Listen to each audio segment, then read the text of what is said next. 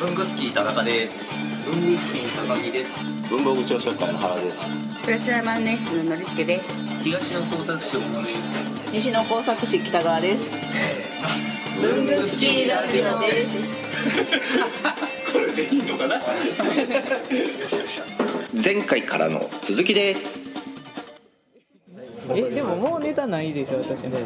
パロボックスタイムとかいねやあのね、僕一応工作持ってきたんですけど、はいぜひあの多分ここら辺の人みんな見てるんで、面白くないと思うんですよえー、でも登録ぜひプレゼンしてください東の東のどんなもんじゃいけない東のガツンとちょっそうですそうですこれが普段使ってるノートで、えー、とゴムで革で作ってゴムで取りましたでここはあのそうだゴムをこう巻いていて開くようになってますでこの中の手帳のリフィルは自分で作ってますおおで、えっと、まだこんな格好があるのかないっぱいあるで、あのー、あるよこう開いたら1日上と左で1日24時間が使えるようになってて上の方は大体夜なんでプライベートのことなんで普段はこの着脱可能な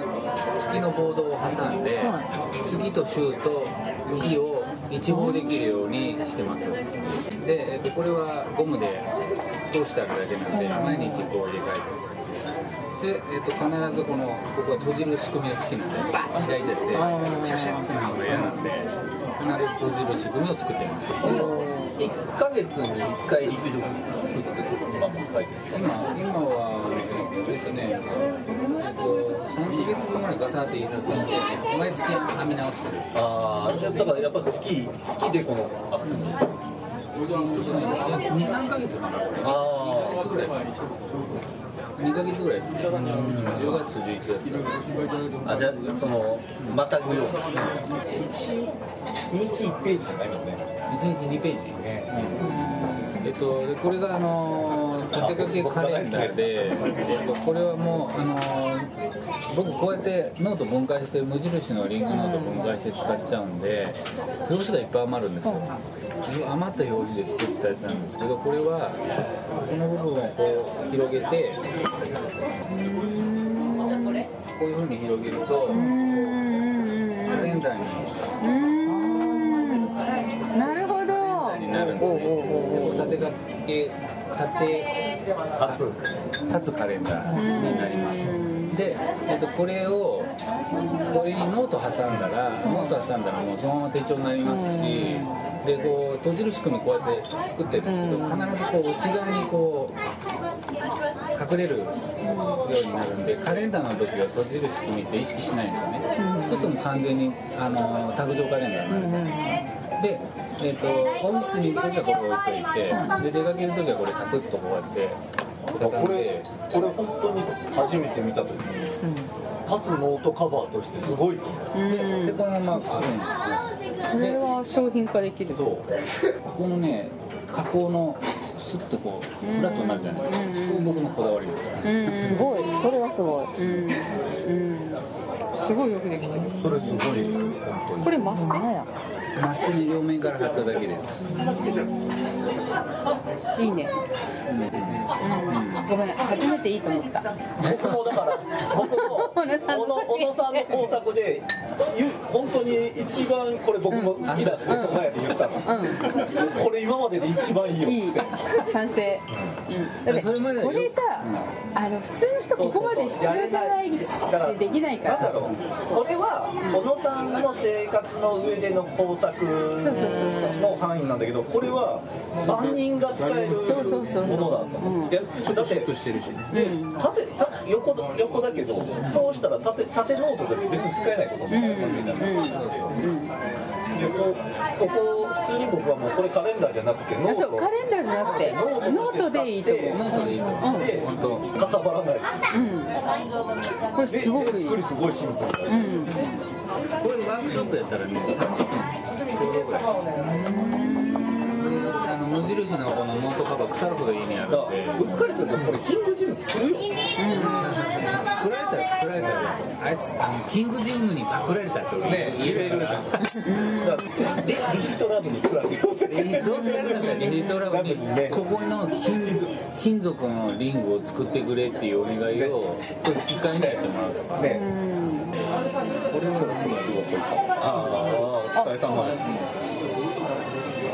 私もそろそろじゃあはいましょうあはいあおそうですねなんかね、お店の人に撮ってもらった写真で、いい写真がない。へーじゃああじゃあ東西並びますえっと皆さんがこれに入ってください。入ってんのかな。いますね。は。はいはいじゃあまた遊んでくださいおいしょそれではでははいありがとうございました k q b のこじらじ毎週木曜7時半に配信文房具の世界で活躍している方のルーツをクリエイター集団 k q b が深く知る番組です代表お願いしますはい代表の山本修行の山本です、えー、k q ミックのホテラジよろしくお願いしますお願いしまいやいやいやあれ、安倍さんいないな。誰、タコさんなんですか。いや、以上のタコでございます。ありがとうございます。アメリカからブルースじゃないですか。Hello, I'm from USA. いや、ホスラだい大体今週にどのくらい何回ぐらい撮るの週三ぐらいあじゃあ同じぐらいですね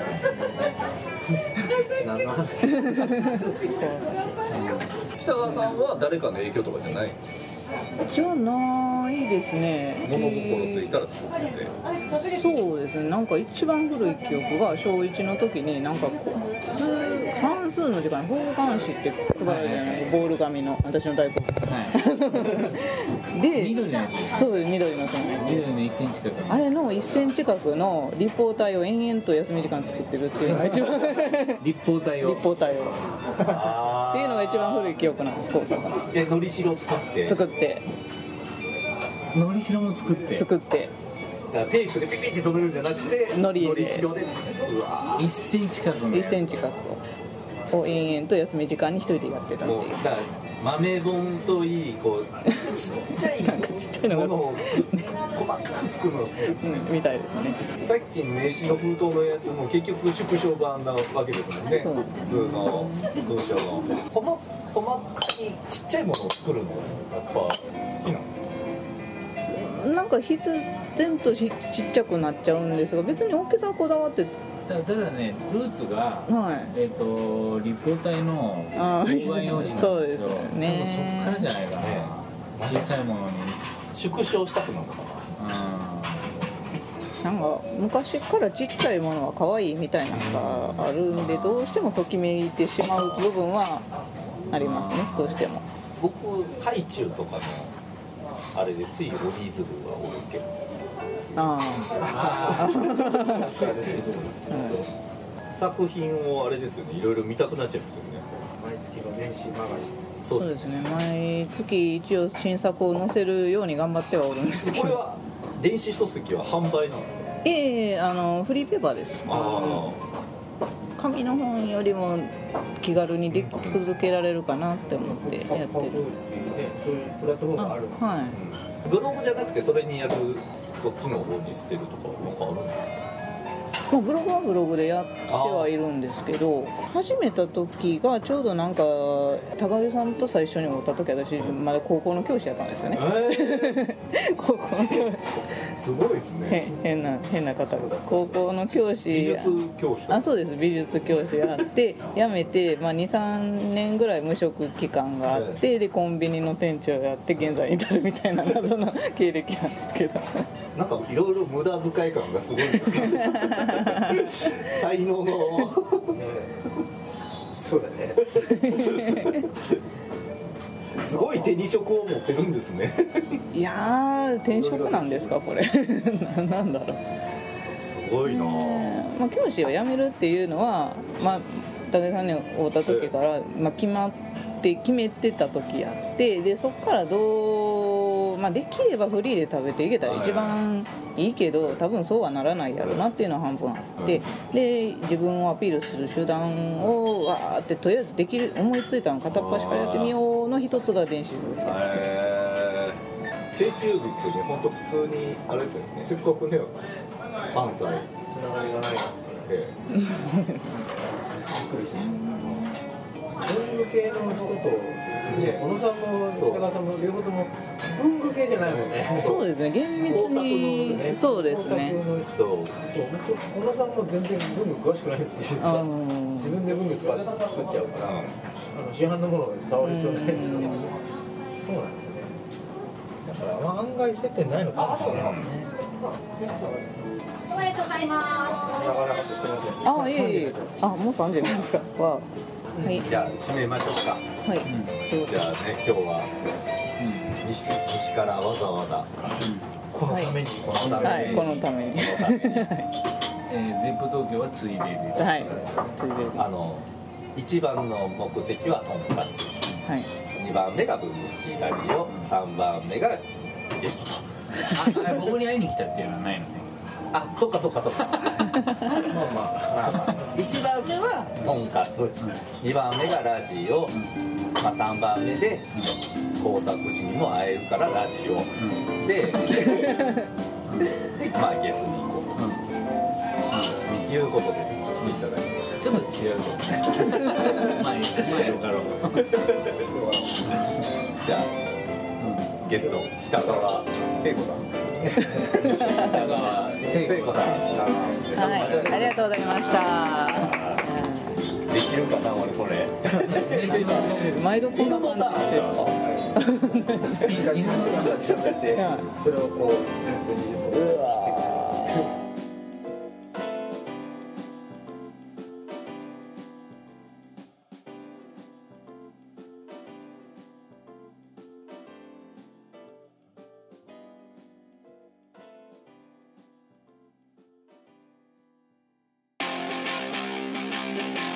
あー文具スキーラジオもお便りとか欲しいですよね欲しいですねもう反応欲しいですねというわけでどのようにすればできますかえーまず文具好きの会員の方はログインした後にコメント欄に記入ください TwitterFacebook などの SNS でもお待ちしておりますメールは bunguskiradio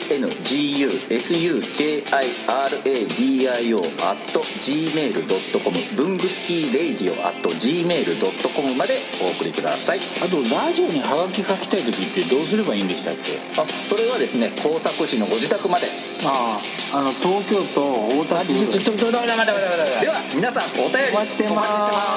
ますすこんな感じ